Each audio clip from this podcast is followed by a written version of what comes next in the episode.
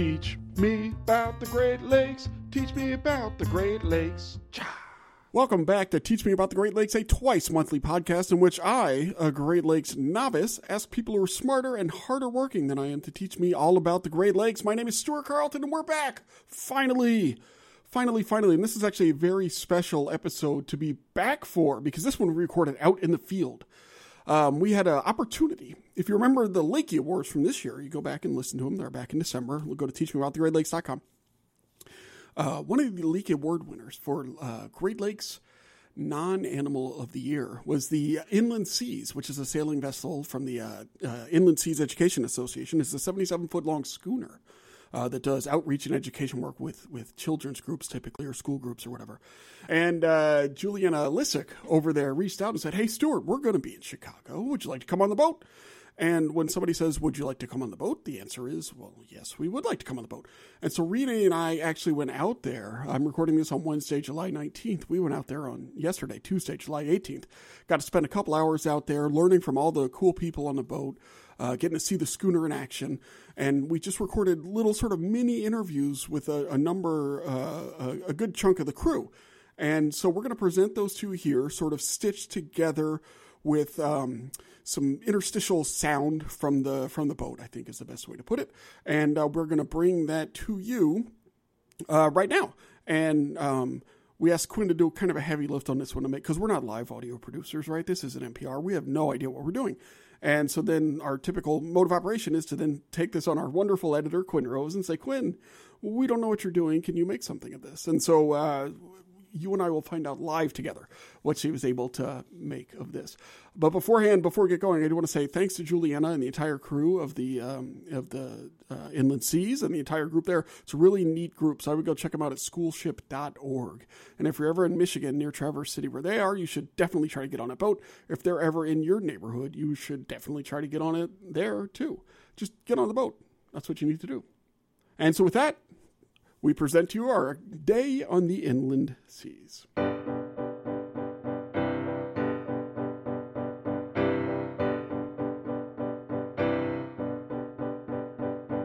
So, uh, my name is Rebecca Hancock, and I'm the mate aboard the Inland Seas. And I have been here, this is my third season. I've held a license since 2003. I went to the Maritime Academy in Traverse City, Michigan. Okay. And yes, so I actually have an unlimited tonnage license, which means that like no matter how big the ship is, you know, as long as it's near coastal, like the, the license I currently hold is near coastal, which means that I can go up to 200 miles offshore. And so I could, you know, take a couple of tests and whatever, like get an, you know, upgrade to an ocean license. Right. But I've been busy working, so I haven't made that jump yet, but um, I've, I've worked on all different sorts of vessels in the time since I've had my license. I, I, started out working on freighters on the Great Lakes for about 12 years. Really? And then a couple of research vessels. Most immediately before Inland Seas, I was working for Uncruise Adventures, which is a small cruise ship company that instead of taking people shopping, takes them out into the wilderness and, you know, they go hiking, they do kayaking, stand up paddleboarding, on skiff tours. tours. And yes. they, they, go to different Great Lakes slopes? No, no, no, This is so the ship that I was working on. We did um, winter in Baja. Okay. And summer in Alaska and Southeast yeah. Alaska. The Great it was Lakes. terrible. It's just awful. So how is it different here, working with the kids, compared to your previous adventure? Well, cargo does not talk, so there's that. Um, it's also a very different work culture. And so, you know, the, the purpose of this vessel, as opposed to, you know, all of the other ones that I've worked on, you know, pretty much for profit of some sort. Um, and the fact that we are, you know, both at our home port in Suttons Bay, Michigan, as well as when we're traveling, we're basically taking the message of our program and you know inviting the interaction with the things that are in the water you know learning about sailing. And it's it's a very fulfilling job as compared to i mean I, have enjoyed all of the ships that i've worked on. Um, but particular to inland seas, it, you know, even at the end of a long day, a long week, a long month, you know, particularly when we're traveling, you know, there's just a lot that goes into that logistically. And, you know, there's a lot of de- demands on our, our bodies and our minds and everything like that. But, you know, at the end of the day, no matter how long it's been, you know, there's that satisfaction of knowing that we as a group and a team are all making a really big difference. Both, you know, taking people out on the water, getting them to think about things that they do in their daily life differently. And, you know, we can't know the impact that just even a single sale like this might have on somebody's life to where they remember that and they go study biology or they become sailors themselves or you know just many different trajectories that might not have been present otherwise or even just know that there's a lake here i think sometimes. Yeah right? yeah yeah. It's, it's amazing how people that live near water particularly when those places are cities the people who live there may have never you know done anything interacted with the water you know depending on what kind of community they come from and you know that kind of thing. So it's it's a little bit strange sometimes to you know for us coming from away to be the ones that are like let me introduce you to this thing that's like right here right. but i mean somebody's got to do it right so how, why did you move from like i don't know if this is like industry to to this or uh, like I don't know what the right term is, but what what made you make that? So you talk about how it's really rewarding in different ways, Mm. um, and uh, and but were you looking for that sort of fulfillment, or you just don't want to be out at sea for months at a time, or what? Why, why'd you Um, make the move? it's got there are a lot of factors in my decision and you know this certainly isn't you know the only thing that I'll ever do for the rest of my career necessarily. Um, when I got my license I told myself that I would to the best of my ability work in as many different maritime environments as possible types of ships stuff like that. Um, I, I still have this like you know I don't want to say secret but like um, still present dream to work on a tugboat and I, I'm definitely romanticizing it because from the people that I've talked to What's they're romantic about working on a tugboat? oh, they're adorable They are cute. particularly the small ones Yeah. you know They're like the really tiny mighty. yes seriously so what you have is like a very powerful thing in a small package Yeah. and uh, I can get to that I like I, I relate to it Got it. You mean because you're not as tall of stature as some people? because are, I'm a this is a somewhat tiny thing, so- person. Yeah, like nobody's able to see what I look like, but you know, just like my mother, uh, you know, I, I share the, um, the the presence, if you will. They can feel the power coming through. the They, they do, you know, and sometimes they don't always like it, but well, you know, that's their problem, right? Um, so when I came here, uh, you know, I, I live in the area. Um, COVID happened, so the other job that I had kind of evaporated for a little bit, and I was looking for something else. And you know, it wasn't motivated necessarily by like staying home. It's a, it's a convenient part about it. You know, Right. Uh, my husband would probably agree. Um, but uh, it just was something that I had an interest in, and um, I, I have an undergrad that I did before the Maritime Academy um, from College of the Atlantic. Okay. So I have a Bachelor of Arts. Bar in, Harbor, Maine. Yes. Bachelor of Arts in Human Ecology, which people just kind of go, huh? Yep, that's what they offer there. I forgot. I got their stuff. Yeah, yeah. Oh, Uh, that- okay. but, I mean, I was on the mailing list. Not that many people have even heard of the school. And then once you go down the road of human ecology, their face just kind of just goes like, huh? It's not that far. So like you know, you take the study of ecology and then you put the human part in that like sometimes science does not, but, we have but to. how do you not? Right. And so I mean, this particular job very much, you know, calls upon all of that experience and study and everything like that. So you know. Wrap up question. Wrap up question. Yes. I can ask everybody this. I just thought of it.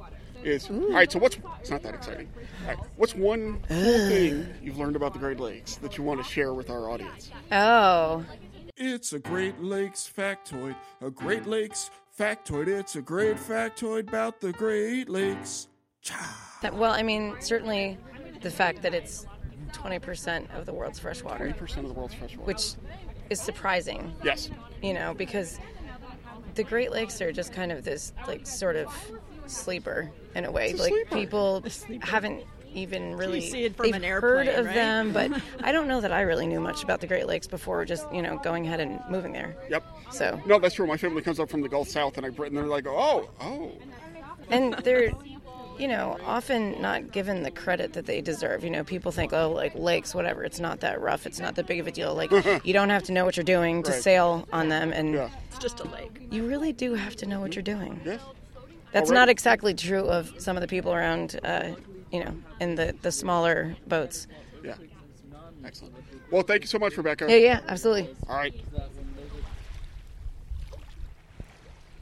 So they're dropping it down into the water. Now we're supposed to call out five. All right, guys, Oh. if you are not lowering the net, could you take a couple steps back, Oh. please, to give them a little space? Thank you. This whole trip I has it's been so them politely exciting. telling me to move.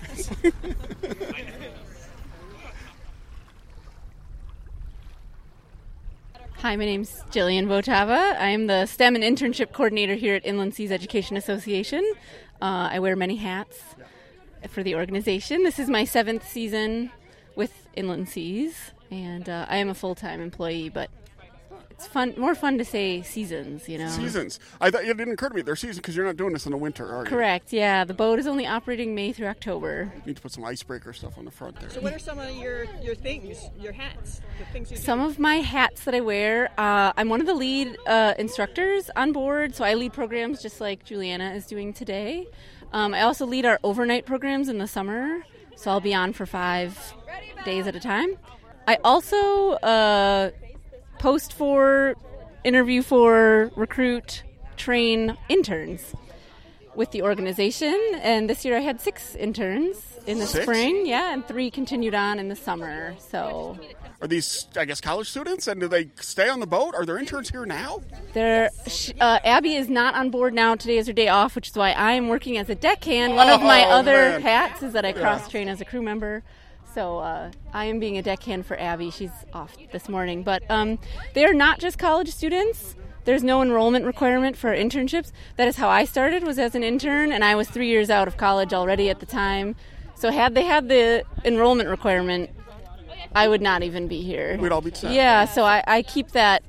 It's it's not. You don't have to be in school. We do have a minimum requirement because we work with teenagers, and 18 years old is just a little too close to 17. Gotcha. so, yeah. So, and I'm the person that trains them, and um, I do consider them internships and not summer jobs, and there is a difference what is the difference in your mind? my mind, an internship offers mentorship opportunities and networking opportunities. So people that are like, if maybe you're changing career directions, internship, not a summer job. Internship means I want a little bit more mentorship and connections to networks. So I work really hard to make that happen for my interns. So it's not just a summer job. Um, there is, yeah. They that- get paid though. these, these are paid internships. Yeah, we, we believe strongly in paid Yeah, I'm not allowed to editorialize, I don't think, or because I'm a humble public employee. But you got to paid internship. Yeah, I agree with that as well. So, so yeah, and our internship program has been growing in northern Michigan. One of our challenges in the Traverse City area is actually housing. Oh yeah. It's a very touristy area, a lot of second home ownership. Um, in 2019, we remodeled our whole um, center, our building, and we redid our basement into a 40 bed dorm space. That'll do it. We actually offer on site housing for our interns now. We're able to do that because housing was a major issue. It meant you could only recruit interns who had a place to live or a connection to the northern Michigan region. And we're now that we can offer housing, we can break that. And I've had interns from as far away as Florida. And um, this year in the spring, I had someone who goes to school in Kingston, Ontario. So Lake Ontario was represented this year in my interns. So speaking of interns, and you started as an intern. Yes. What pulled you in? Why did you? Why, why this? Yeah, so I had a quote unquote real job as a hydrogeologist, and uh, my background is in earth sciences. And I really just did not enjoy that at all. I wanted to work with people in science, so I was looking for opportunities to do science communication, really, and informal science outreach. So lots of things through National Park Service, a lot of federal through the federal jobs agencies. A lot of nonprofits were out there, but a lot of them had that enrollment requirement, and I was three years past graduation. So this one did not, and I applied. And um, I mean, I'm from Milwaukee, Wisconsin originally, so I have a strong connection to the Great Lakes, and uh, I did well in my interview, and they hired me on. I hadn't thought about the idea of the enrollment thing because one thing we're always talking about is is how do we work to improve uh, our representation and diversity and things like that. But but when you have a, I hadn't thought about enrollment requirement being a potential barrier to people who might be switching careers, and, and that's Yeah, or they've done two years of college and they didn't like that major and they're kind of in an in between space. Yeah, those enrollment requirements really kind of make you feel like you missed a window. oh, that's interesting. somewhere. Yeah. So one of the things you do, you say you're the STEM coordinator.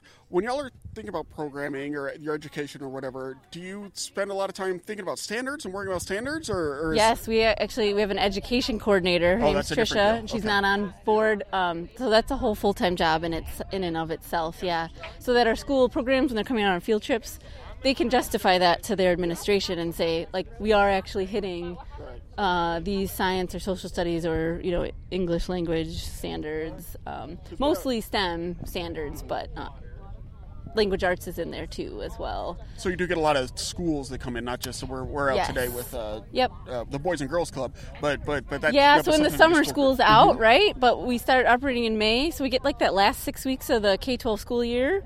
And then we go all the way into October, about mid October. So from Labor Day to mid October, we get about a six week season with schools back in session.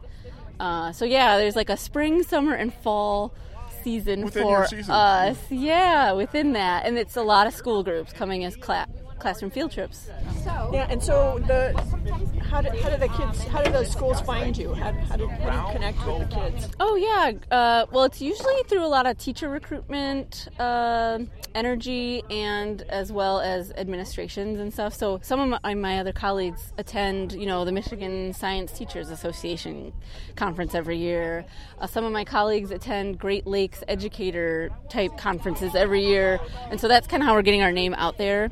Um, Juliana who's leading today, also runs a, a four day professional development for teachers, and that's a great recruitment strategy.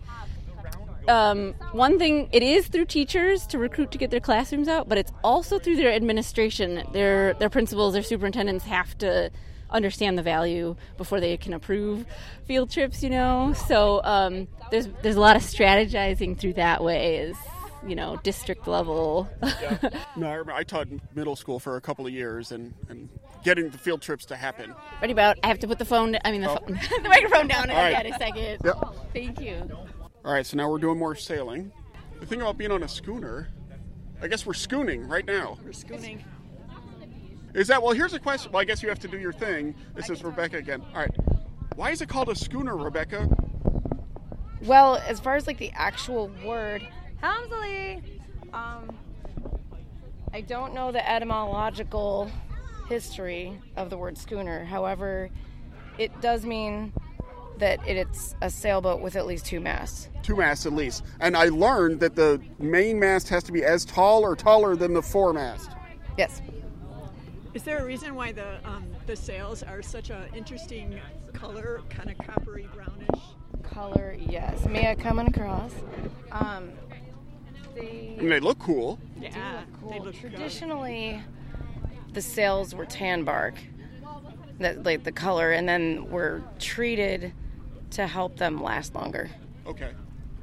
and so that process made them red So this color is just sort of reminiscent of that. I mean, these are just what nylon or something. dacron so it's a synthetic okay. material but it lasts for eight or ten years the, the suit of sails we um we got a new one or new ones made this year by a guy who's about a thousand years old Yeah. and still at it he pretty much came out of retirement to What percent of sales are made by a guy who's a thousand years old? Came I out mean, of retirement. probably like a very high percentage because it's you know it's just like a lot of um, trades or like really specialized things that people do like this. You know the the younger people right now. I mean, I hope it's becoming more popular to like take on those sorts and learn those sorts of jobs. That's but, the whole deal, right? You know, you're gonna have to learn it from someone that's been doing it and really, you know, another thing that you would really have to have a strong passion for because, I mean,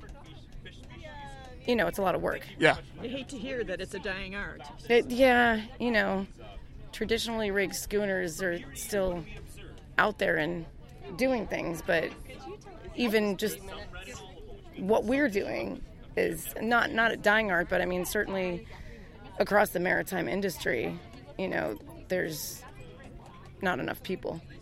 So more people need to become sailors. You know, so you don't know why things are called schooners. You know what a schooner is. That's okay. What is the um? How big is this schooner? We are 78 feet. Seventy-eight feet. And if I wanted to buy a seventy-eight foot schooner, ballpark, Oh, geez. Um, I mean, I think it's a pretty wide range of, you know, cost as far as like twenty bucks. what. Oh, okay. Well, more than 20. Probably in the millions. That's what I was afraid of. Yeah. I, I want to say. th- I think they spent 750000 in 1994. 1994. A lot more Yeah. than that. Last year it was 1.2 million. This year it's 1.8. Thanks. Uh, I mean, uh, how much you got?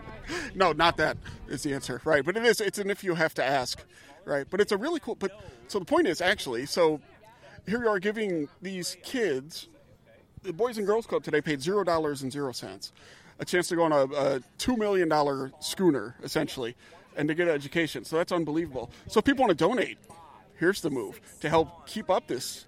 Uh, I said two million. It may not be, but this very expensive schooner. Where should they go to donate money to? Schoolship.org. Schoolship.org. Yeah. That's where they go. And we will gladly take all your money. Or if you want to advertise it, we don't have advertisers, but if you have a $2 million idea for Schooner, a advertising, schooner idea. a schooner idea, You we'll, would we'll name the certainly schooner after you, do too, well.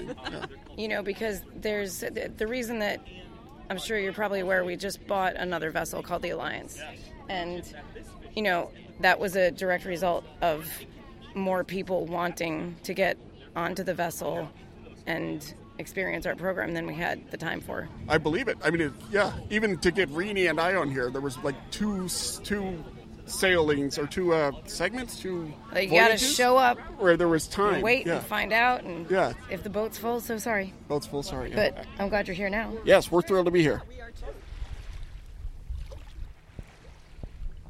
All right, let's go sailing on three. One, two, three. Let's go sailing!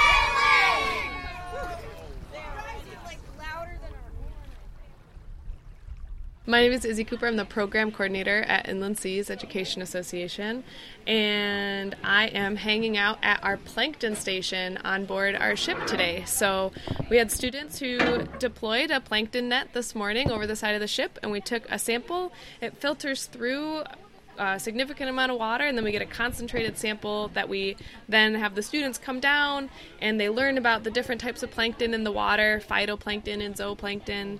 And then we will have them take little droplets and we put those droplets underneath the microscope and we try and find and identify different plankton that are in the water.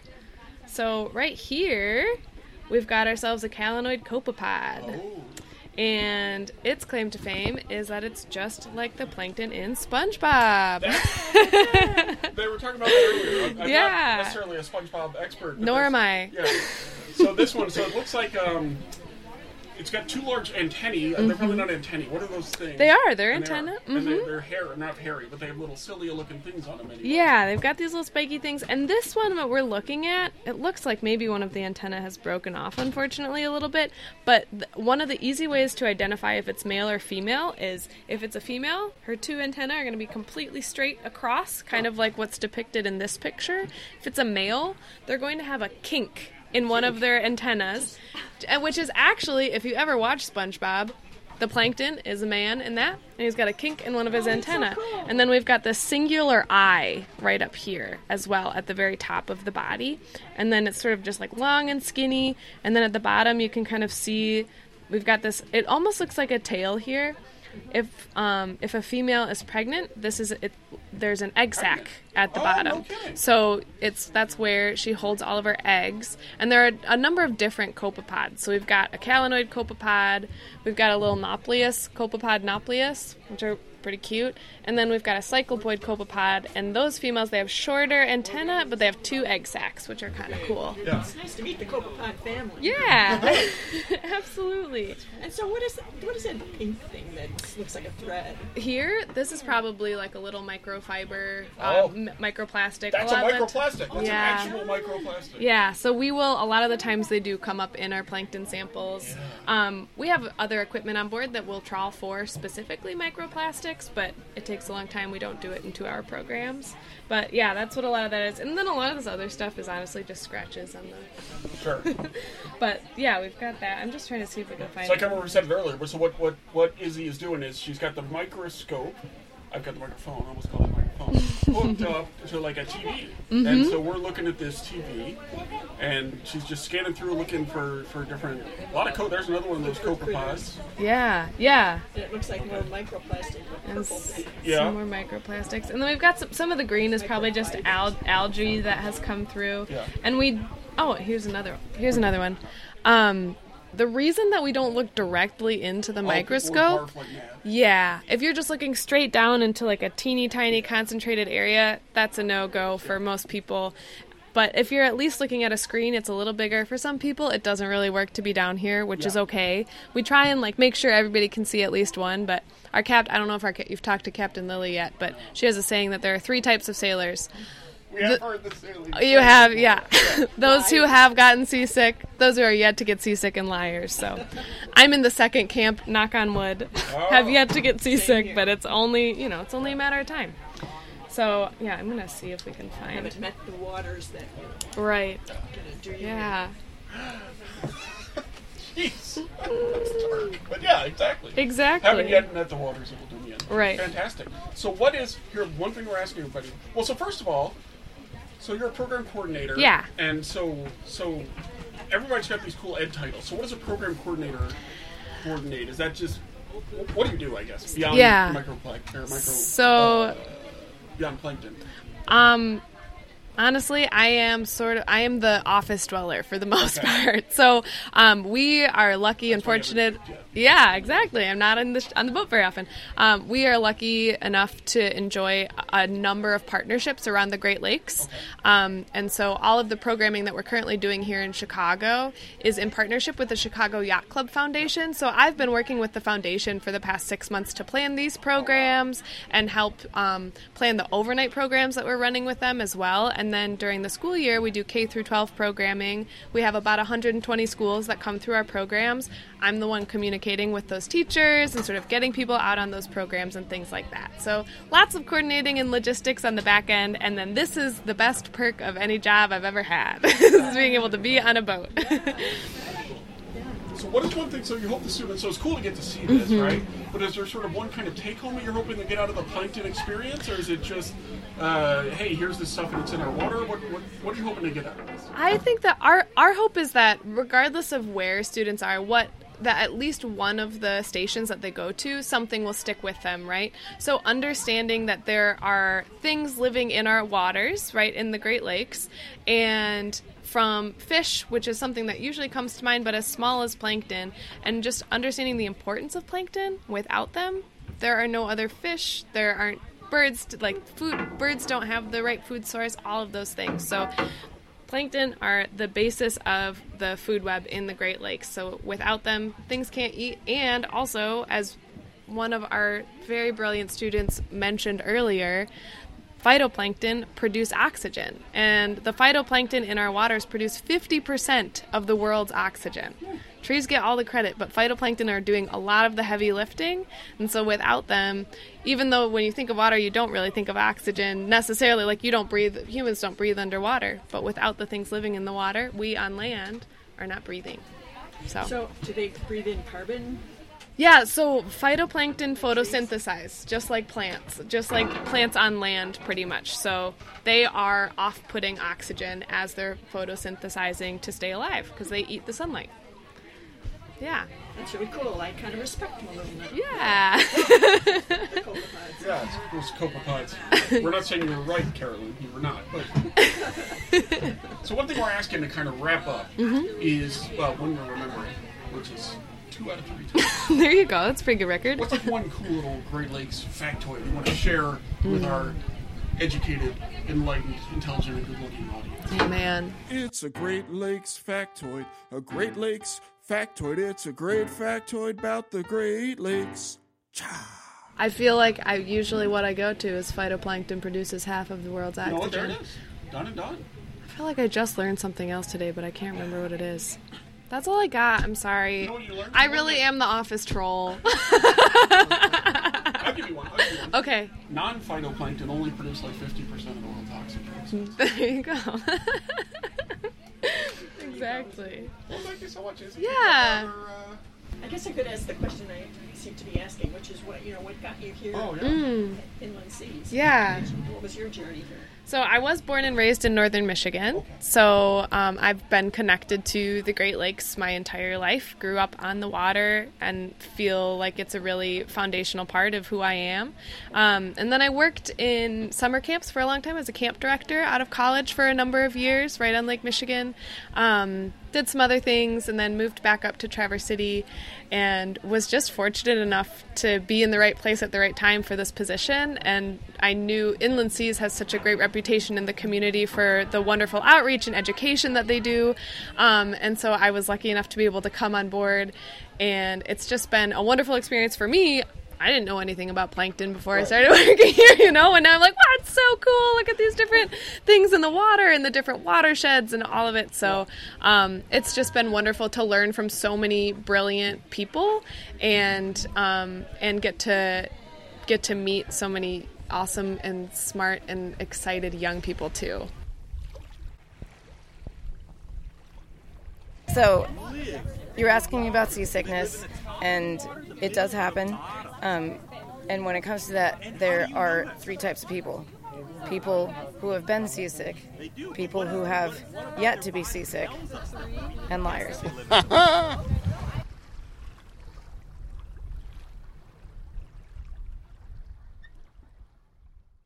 Uh, my name is Lily Haynes, and I'm the captain of the sailing vessel Inland Seas. How does one become a captain? And then how did you become the captain of this boat as opposed to any of the other dozens of boats that are out there? Strictly speaking, um, to become a captain, you need to get a license from the Coast Guard. Um, there's all kinds of various ways to go about getting uh, what the Coast Guard wants you to have for your license. Um, and different licenses, uh, different scopes of licenses need different things. So for the license I have, which is a 100 ton near coastal, I had to spend um, 720 days uh, working on uh, boats that were about 75 tons or bigger. There's always there's four exams for your basic motorboat license, and then a sailboat is actually an endorsement on your license. Um, so I five exams, and then there's a background check, Like written exams or written or- exams. okay. Yeah. Then um, you have to pass a physical. They have to make sure that you're not going to have like a stroke on the job, and um, uh, you get a background check. Um, and then we're all in a random drug testing program. I think the most fun part of it is you have to go um, you find a notary and say an oath in front of them Oh, um, and have them sign it. But uh, yeah, so you can do you can do all of those things without going to school, w- which I think is actually like pretty neat. I think a lot of people assume that you must have gone to college or, you know, gone through a more formal intensive training. Um, I will also say though that it's much easier to get your captain's license than it is to become a captain, a competent captain of a boat. yeah. yeah, That's just step one, right? that's just step one. yeah, although it's fair. I mean, two years on a two years on a boat is not unintensive. I think No, so. Don't sell yourself no, short in terms of the yeah. training. Well, it, it depends on the boat that you're working on, and you know, and then competence does that just come with time, like just practice and and Uh, I think it, com- it definitely comes with time. It also comes with good teachers, right? You know, you can work on a boat for four years and nobody can ever teach you anything, right? You pull on this, do that, right? And so I think it's a combination of finding good mentors and then kind of also wanting to learn. So, how did you come to Inland Seas? Um, well, I came to Inland Seas, um, uh, you know, about 10 years into my boating career. Um, uh, so I was actually working, um, for a different boat in the same area that Inland Seas, uh, docks in. And, uh, so Inland Seas is in Suttons, Suttons Bay, Michigan, which is about 20 miles north of Traverse City. Um, I was working on a boat in Traverse City that Inland Seas was actually chartering for uh, spring field trips because they had so many. Um, and so I was exposed to inland seas that way. Um, and uh, that was the company. Um, that company, while I was working for them, I was I, they helped me get my captain's license, um, and I started relief captaining. Um, inland seas was getting busier and busier, and so they started looking for a relief captain as well. Um, and so that allowed me to relief captain for both boats um, and uh, have full time work in the summertime driving boats instead of part time work, which was awesome. Um, and it was a really uh, easy, natural stepping stone because I knew most of our educators already. I knew the program, the basic field, you know, program that we did from operating it on the other ship, Manitou. Uh, so I, I kind of started getting more and more involved as a relief captain um, uh, with Inland Seas, and then they just this uh, just this last winter they bought a second boat, um, which meant that they needed another full time captain. Um, and uh, I uh, is probably the easiest job offer I've taken in my life. So tell us a little bit about the boat. So we're, we're on her now, and, and this is the Inland Seas is the name of the boat, right? Mm-hmm. And so it's a schooner. What are the do you know the sats like size and? Sure. Uh, yeah, she's 77 feet long. Um, her displacement weight is 44 tons. Um, uh, her beam is 16 feet, and uh, she sleeps 16 people. 16 people. Yeah. That's a, yeah, we were counting the, the, the beds or whatever. They're not called beds. What are they called? Bunks. Bunks. Yeah. Bunks. You can call them beds, though. That's all right, Stuart. You know what we're getting at anyway. Yeah. Yeah. That's amazing. And so is this like a large schooner or like an average size one or a small one? I don't even know. Um, I'm going to say average to small. Okay. And it holds, I think, 50 people, you said earlier. Is that Uh, right? 45 is our legal capacity. Yeah. Got it. That makes sense.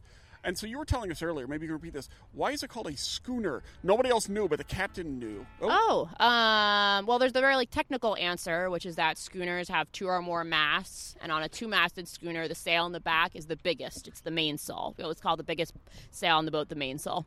Um, uh, but uh, you know, at least the story I was told uh, was that. Um, uh, the word schooner came from a Scottish word to schoon, which uh, basically meant to skip lightly over the water. And is that what happens? You guys skip lightly over the water. Uh, yeah, I guess I guess so. so, how have you um, uh, grown into the role of educator? Because uh, there is no school for um, uh, traditional sailing vessels, uh, which this boat would fall under the category of. So, um, you know, boats that are using old technology, essentially. And um, uh, so we are by nature uh, more or less trade schools, you know, um, or or trade jobs, right? Where where you have to have the people who are everything has to be taught on the job and so therefore that is uh, that is part of what um, you know the mate's position is. Um, you talked to my mate Rebecca earlier. She's not she's not just there to supervise the deck, make sure everything happens right. She's actually she's also responsible for training everybody. Um, so it's inherently an educator position. You know, I, I, I realized at some point that that was actually um, one of the things I liked best um, about traditional boats um, was teaching um, both our crew, but also when passengers step on board a boat or when kids step aboard a boat, they have questions, they want to know things. Um, I've learned a lot, um, a, a, whole lot from also watching our educators on the boat. You know, I'm I'm not a scientist. I'm uh, not an, uh, I don't have an education background per se. I've done a lot of educa- educating people. Um, but I don't have like a formal education background. So I've learned just a just a ton um, watching our staff and how they communicate with children.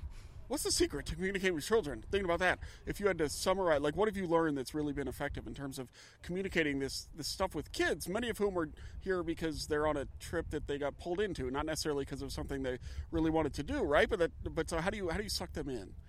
You know, I think a couple of things. You have to like engage their curiosity. And um, so, like, one of the things I've learned um, from our educators is that kids don't like to get questions wrong. So, you don't ask them very specific things. You give them pretty like either or choices. Like, do you think this will sink or will it float? You know, that's easy, right? You know, like you don't you don't have them searching for a technical word. You know, when a kid asks, uh, you know, how how the boat steers, for example, we'll compare the rudder to a fish's tail, right? You find something accessible. So I think I think that's the, that's pretty much the secret is to engage their curiosity and not really like stifle it by throwing them into the deep end too fast, um, and just engaging in concepts that are like you know age appropriate. you know, the kids are generally surprisingly smart. Like, there's a lot that they can understand um, if you take the time to kind of get down to their level and, and where they're starting from. Tell us um, uh, a fun fact about the Great Lakes that, that you'd like to share. It's a Great Lakes factoid, a Great Lakes factoid. It's a great factoid about the Great Lakes. Cha. Uh, I don't know how fun it is, but I would like uh, most more people on the Great Lakes to know that when uh, a boat honks five times, it is not hello. It's not hello. All right, it is five times. Oh my goodness, help me. That's what it is. Um, no, it is. Uh, I do not understand your intentions. Oh, oh gee. And generally, it means, "Hey, uh, what are you doing?" It is. It is. Uh, it's actually officially known as the danger signal. The danger signal. yeah. How often have you heard the danger signal before? Oh, I have uh, over the weekend with the, the busy traffic in Chicago. Uh, the danger signal was a. Was, I, I sent the danger signal. Oh, and you're giving out, and everybody else is like waving. Yeah. hey, real friendly. Yeah. We're getting five honks. I hear the other commercial boats give the danger signal every once in a while, but yeah. I mean, the way I think about it, right, is like I'm getting their attention one way or another because my big fear is that they're just not paying attention at all. Yeah, Yeah. regardless of wh- whether they even know the meaning of the five. Right, or if they know what they're supposed to do, or if they know that they're the giveaway vessel. Yeah. Yeah. Do you have torpedoes on this thing? We do not. Okay. No. I mean, secret ones. I. Yep. That could not have been any better. Oh my goodness, there Yeah, it was. that was the danger signal. So there was uh, uh, one of the water taxis giving out a, a danger signal. They don't know what our intentions are. They, were, they, weren't giving it with to us. No. Okay. oh right, for the record, they were, get- no, we're nowhere near. We're we're at dock. I have one beautifully docked ship. Yes, as are all the other boats around it. Yeah. though. Hmm. Oh, you know why? Because these two boats are about to crash. Yeah, you see that one's turning, and then right there is another boat. Yep. Somebody's not fully obeying the rules of the road here. Yeah, they should have. Maybe they only did 719 days on it. Yeah, no kidding. Well, thank you so much. thank you. All right. Sorry, this is for what again? This is for Teach Me About the Great Lakes, a twice monthly podcast in which I, a Great Lakes novice, ask people who are hard, smarter and harder working than I am to teach me all about the Great Lakes. It's what we do. It's just an outreach thing we do. It's super fun. I love podcasts.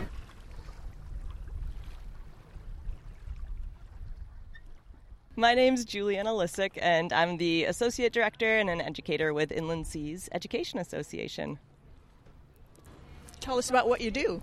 Sure. So, my role has many facets to it. Um, I would say the overarching umbrella is kind of like making sure all of our pieces are running. So, I teach on the ship, I help do some of the logistics for our programs, I do grant writing and fund development, and also oversee a lot of our staff. That's amazing. That sounds really. That's a lot. I'm blown away by how everybody. I guess this is how it has to be. Uh, but with the organization, everybody has a lot of hats they wear. We do. a lot of little things because We do. even though you have a, two two boats, it's still kind of a shoestring thing, isn't it? In terms of just It is, yeah. So each of our staff members wears many hats within the organization, and we also have a really great group of 80 to 100 volunteers who help out. And so Brad, who is a deckhand today, is a volunteer. And oftentimes we have instructors who are volunteers, but they spend so much time training to become crew members, to become instructors with our programs, and they help us do ship maintenance and office work. So we're really supported by a huge group of volunteers on top of a staff of about 11. So I'm curious, how did Inland Seas, the whole concept, get get started? Um, like, and the support behind it. Yeah, great question. So, our founder's name is Tom Kelly, and he was a Great Lakes scientist, and he spent time working on a ship called the Clearwater, which is out on the Hudson River. And so they do a similar program where they do environmental advocacy on the Hudson River. And he worked on that boat and he said, We need one of these in the Great Lakes. We need to have a program that takes kids out and takes people out onto the Great Lakes on a boat to learn about the Great Lakes from being on a boat on the water. And so he founded Inland Seas in 1989. And it was successful after a couple of years. He um, leased a couple different ships and decided we need our own boat. And so the ship that we're on right now, Inland Seas, was built specifically for our organization. Oh, really? So this boat has been with us since 1994. It was built to the specs that he knew we needed for being able to do science on board with kids. It's a really stable platform, um, so it's not too rocky. We have our lab below deck. And from there, it just kind of grew. So we had school groups coming out with us um, in the spring and the fall. And then over the years, we've grown to be going to different ports throughout the summer. So it was really his vision and dream to have this program on the Great Lakes that brought it here. Oh, that's great. And so, how do you guys decide where you're going to go in a given year?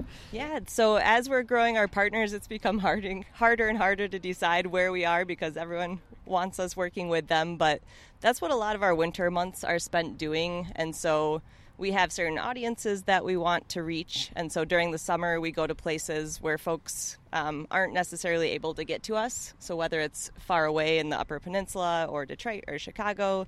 Um, and so we can bring our platform to them. And so we connect with different partners, whether it's through university partnerships or um, different youth organizations, and we work with them throughout the winter to figure out what fits into our schedule logistically and fits in with their schedule. And so it's a lot of communication and partnership and relationship building to figure out what that summer schedule looks like. And it's stuff that's largely funded through donations and, and things like that. Because I mean, it's uh, the, the, logistics are impressive, mm-hmm. but uh, I, you know, boats boats ain't cheap, right? Yep, yeah. You'll, bust not, out another thousand, right? Not and, the cheapest so, form uh, of environmental education. Yeah, yeah, exactly. Yep. So so do y'all have to work with is it corporate partners or private donations or whatever? Yeah, so it's a combination. Um, so we're about a third grant funded, and those are anywhere from grants through NOAA um, to family foundations. It's about a third individual donors. So private donations, and then we do have some earned revenue through ticket sales on some of our public sales that we offer for families up north. So it's a combination of funding sources, but lots of grant writing, lots of foundation relationship building. And how do you bring the kids to the to the to the ship? Um, how, do, how does that come to pass? Yeah, so um, we work a lot with teachers um, who bring their classrooms to us in the spring and the fall, and so they bus up to our campus in Suttons Bay. And then when we come to away ports, we typically are partnering with someone who connects with those youth organizations to bring them to the ship. And so, again, it's back to that whole relationship building, and they help us make the connection to get the participants on the boat. So one thing we can't help but notice is that it's basically an all-female crew here, which is awesome and worth noting, um, I think. Although someone else was saying we can't wait until it's not awesome and worth noting, it just is. Definitely. That, yep. Is that it can just be normal, part, or is that just how it uh, sort of has evolved over time? Um, so it's it's how it has evolved over time, and it is you are seeing a handful of the bigger crew that we have, and so um, we had Captain Lily with us today. We also have another full time captain, Captain Ben, um, and so on any given day it could be either Lily or Ben, and then our crew ranges. We have men and women who help us crew. Um, where we do put some intention into it is when we do our overnight programs with young women. We really think it's important to have that female leadership on board, um, both so that they can connect with the leadership, but also just seeing yourself represented in roles that are traditionally uh, male. And so when we do, for instance, the overnight with young women from Chicago going back to Suttons Bay, um, we'll have an all female crew on board for that. And so that's when we put a little more intention into who do we have as representation for them. But on any given day, it can be a mix of men and women as part of our crew. But you're right that today was yeah. largely female dominated. Well, I think that's so. When you're talking about expanding people's just worldviews overall, because the whole point is you're getting people who may not be on a boat like this, right? Um, or they, or we were saying earlier, they may not even fully understand there's a lake here. Mm-hmm. I know my mm-hmm. kids don't, mm-hmm. even though we come up once or twice a year. It's like still trying to really comprehend what that means. That's hard. But then to see also uh, uh, an expansive definition of who can be what type of role, I think it's really, really, really important. So that's really awesome that you do. Yeah, and I, I think one of the neatest things about how we do education is it's one thing to learn about the lake and about aquatic ecology when you're in a classroom on shore, but to really be out on the lake and taking samples that day and saying, we might get something, we might not get something, but this is what's happening in the lake right now at this moment. Um, I think there's something really powerful to that. And so the students are able to use that scientific equipment, they're able to take those samples that day from the water. And the other component of it is wanting them to have a positive connection to the lake. Our whole ethos is you're going to protect what you love, and to love something, you have to have experience with it. And so, if we're giving them that positive experience out on the water, they're going to have that really memorable time out there, and hopefully, that will help be a touch point for creating that connection to the Great Lakes. Nice. Do you, this sounds like a dry question, but do you guys do like like evaluation kind of stuff to to kind of get a handle on how that goes? We do. Yep. So we we survey the teachers um, who bring their classrooms out about um, the experience, and you know they're with their students doing more classroom extension after the field trip back in the classroom, so we can hear from them. Um, for our participants in the overnight trips, they all fill out surveys, and so we're always always doing evaluation of how we can improve our programs. We debrief as a staff about what are things that went well, what are things that didn't go well. So every year we're trying to improve upon it and. I bet you get some really really nice stories about the kids and the excitement that they had and what they learned and blah blah blah. Yeah. yeah. I think one of the best parts for me, we get a lot of thank you notes from kids and they'll draw pictures of the ship and they'll put the little microscope on there and it's always really it's telling it's almost a form of evaluation in itself to see what do they remember, what are they drawing on there. Some of them will make a big goby on the front, others will really uh, focus in on the wheel and have like a big wheel on the front of the thank you note. And so those are always very cute to get back and kind of hear what their memories are from the field trip in their in their thank you notes. See, I'll do a lot of education, but at least when I've worked with kids, is you end up learning stuff too.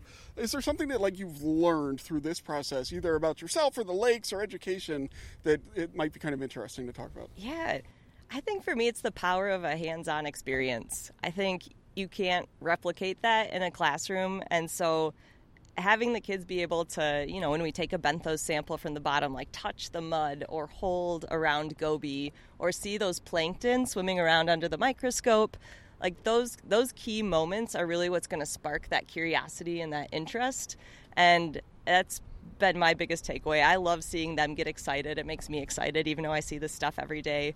And so I think getting those place based, hands on experiences is, I think, a really great way to connect people to the lakes and to science and to uh, let them know it's something that's accessible. I think field work is so important and good and a fun piece of science that they don't always get in school. So I love being able to provide that for them. Well, so Juliana Lissick, thank you so much for inviting us on this boat. This has been amazing. I'd actually not been out in the Great Lakes that much on a boat because I don't make boat money. I'm not going to lie. Uh, I know what I make, and it ain't boat money. Um, but that's not the actual reason that I drove up here from West Lafayette and the Renie came uh, taking the the the, the, the brown line. The brown line. Renie's not riding the brown line just to get on a boat. Renie's riding the brown line to ask you two questions, and the first one is this: If you could have a great donut for breakfast or a great sandwich for lunch, mm. which would you have?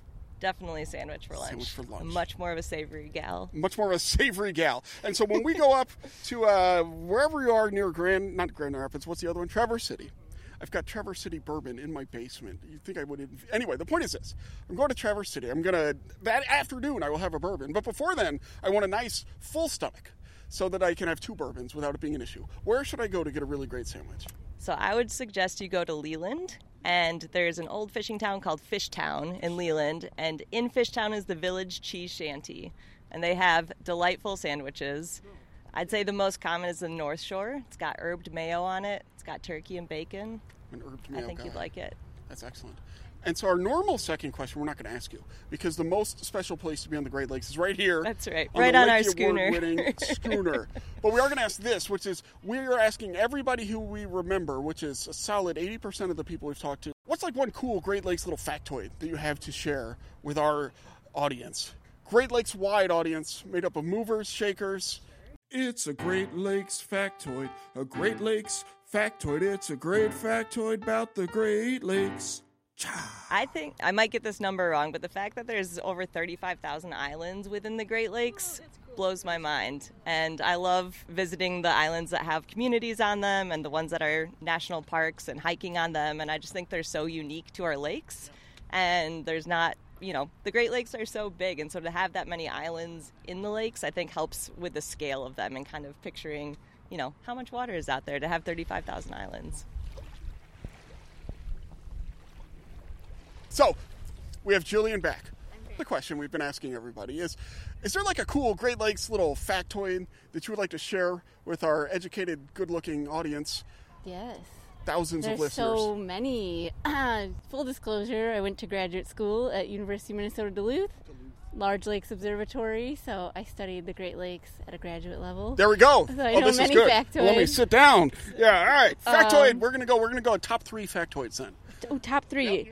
Okay, first, It's a Great Lakes factoid. A Great Lakes factoid. It's a great factoid about the Great Lakes. my favorite organisms in the lake Okay. are called diatoms. Diatoms. They're so tiny we can't see them on our setup here on the ship, but um, they most of them are photosynthetic, so like the algae, but they're their own. Diatoms. Why are they called diatoms? What's the two? Di means two. What's the two?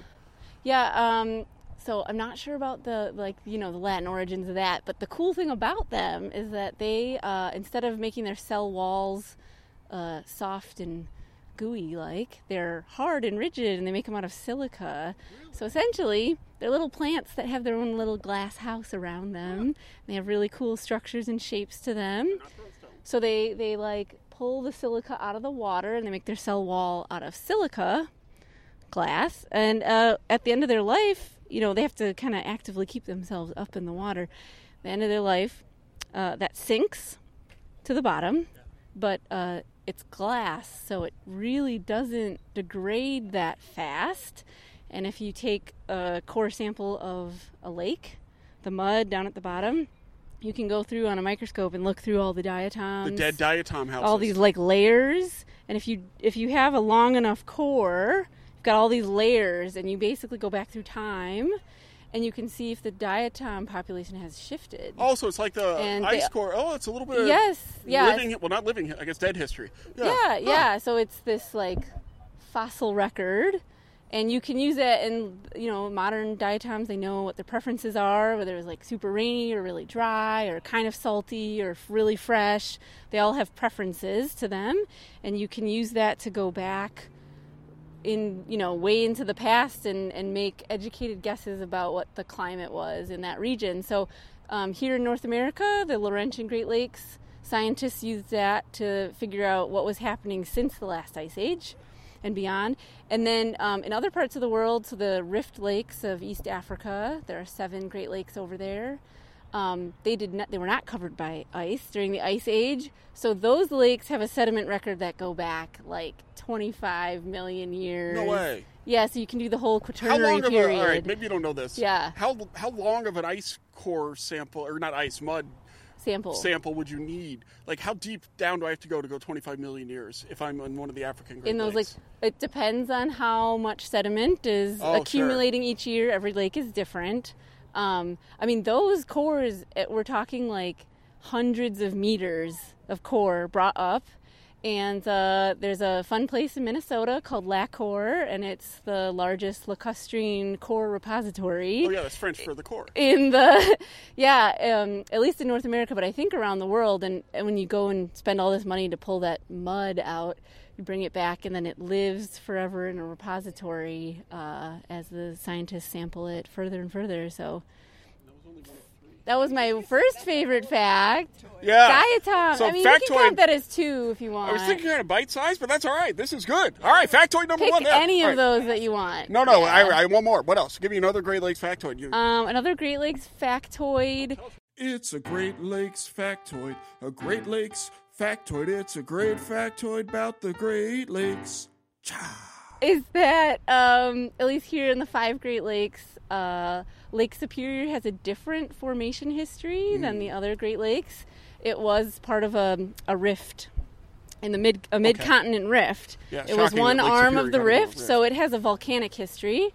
Uh, and you know the lakes are just forming where the depressions on the earth are, right? Same with ice. They flow to the lowest point on the earth.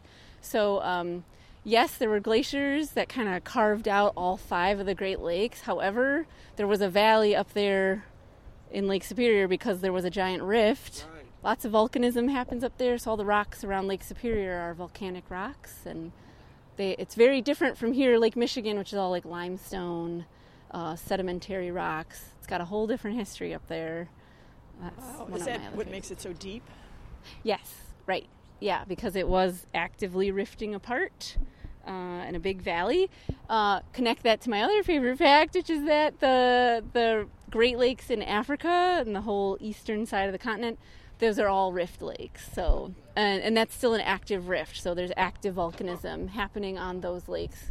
The continent is splitting um, off right So there. not only are these, am- I know these amazing Yeah. factoids, but you're connecting them professionally. All right, let's bring it home. One more factoid. This is good. It's a Great Lakes factoid. A Great Lakes factoid. It's a great factoid about the Great Lakes.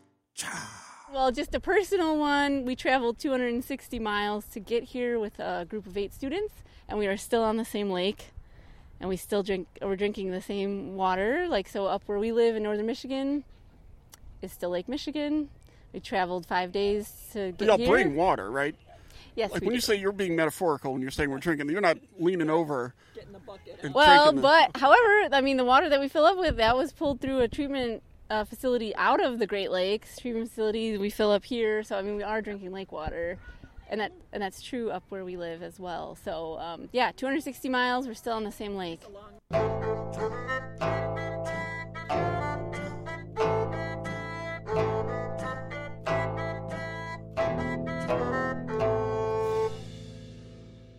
Anyway, that was a really great time. Uh, like I said, if you can get on a boat, you should get on a boat. That was really cool. Uh, it's really neat what they're doing. It's very similar to Sea Grant's missions uh, mission in a lot of ways, and that they're out there helping educate youth and pull them in. But to have something like a ship to attract the youth uh, is is pretty fun. And I mean, I got to go schooning. I'd never schooned, and so I'm always happy to do a little bit of schooning.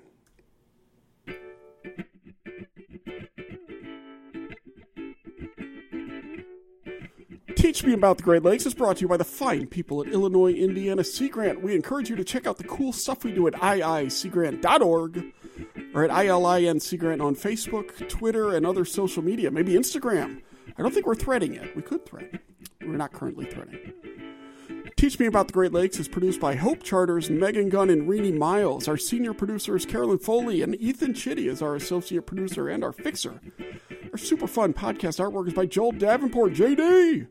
The show is edited by the awesome Quinn Rose, QR. And we thank her for everything. If you have a comment about the show or a question, send us an email, teachmeaboutthegreatlakes at gmail.com, or leave a message on our hotline, 765-496-IISG. That's Illinois Indiana Sea Grant, 496-4474. You can also follow the show on Twitter at Teach Great Lakes, but like a microfiber and a plankton sample, it's not really clear if we belong there. But hey, everybody, thanks so much for listening, and keep grading those lakes.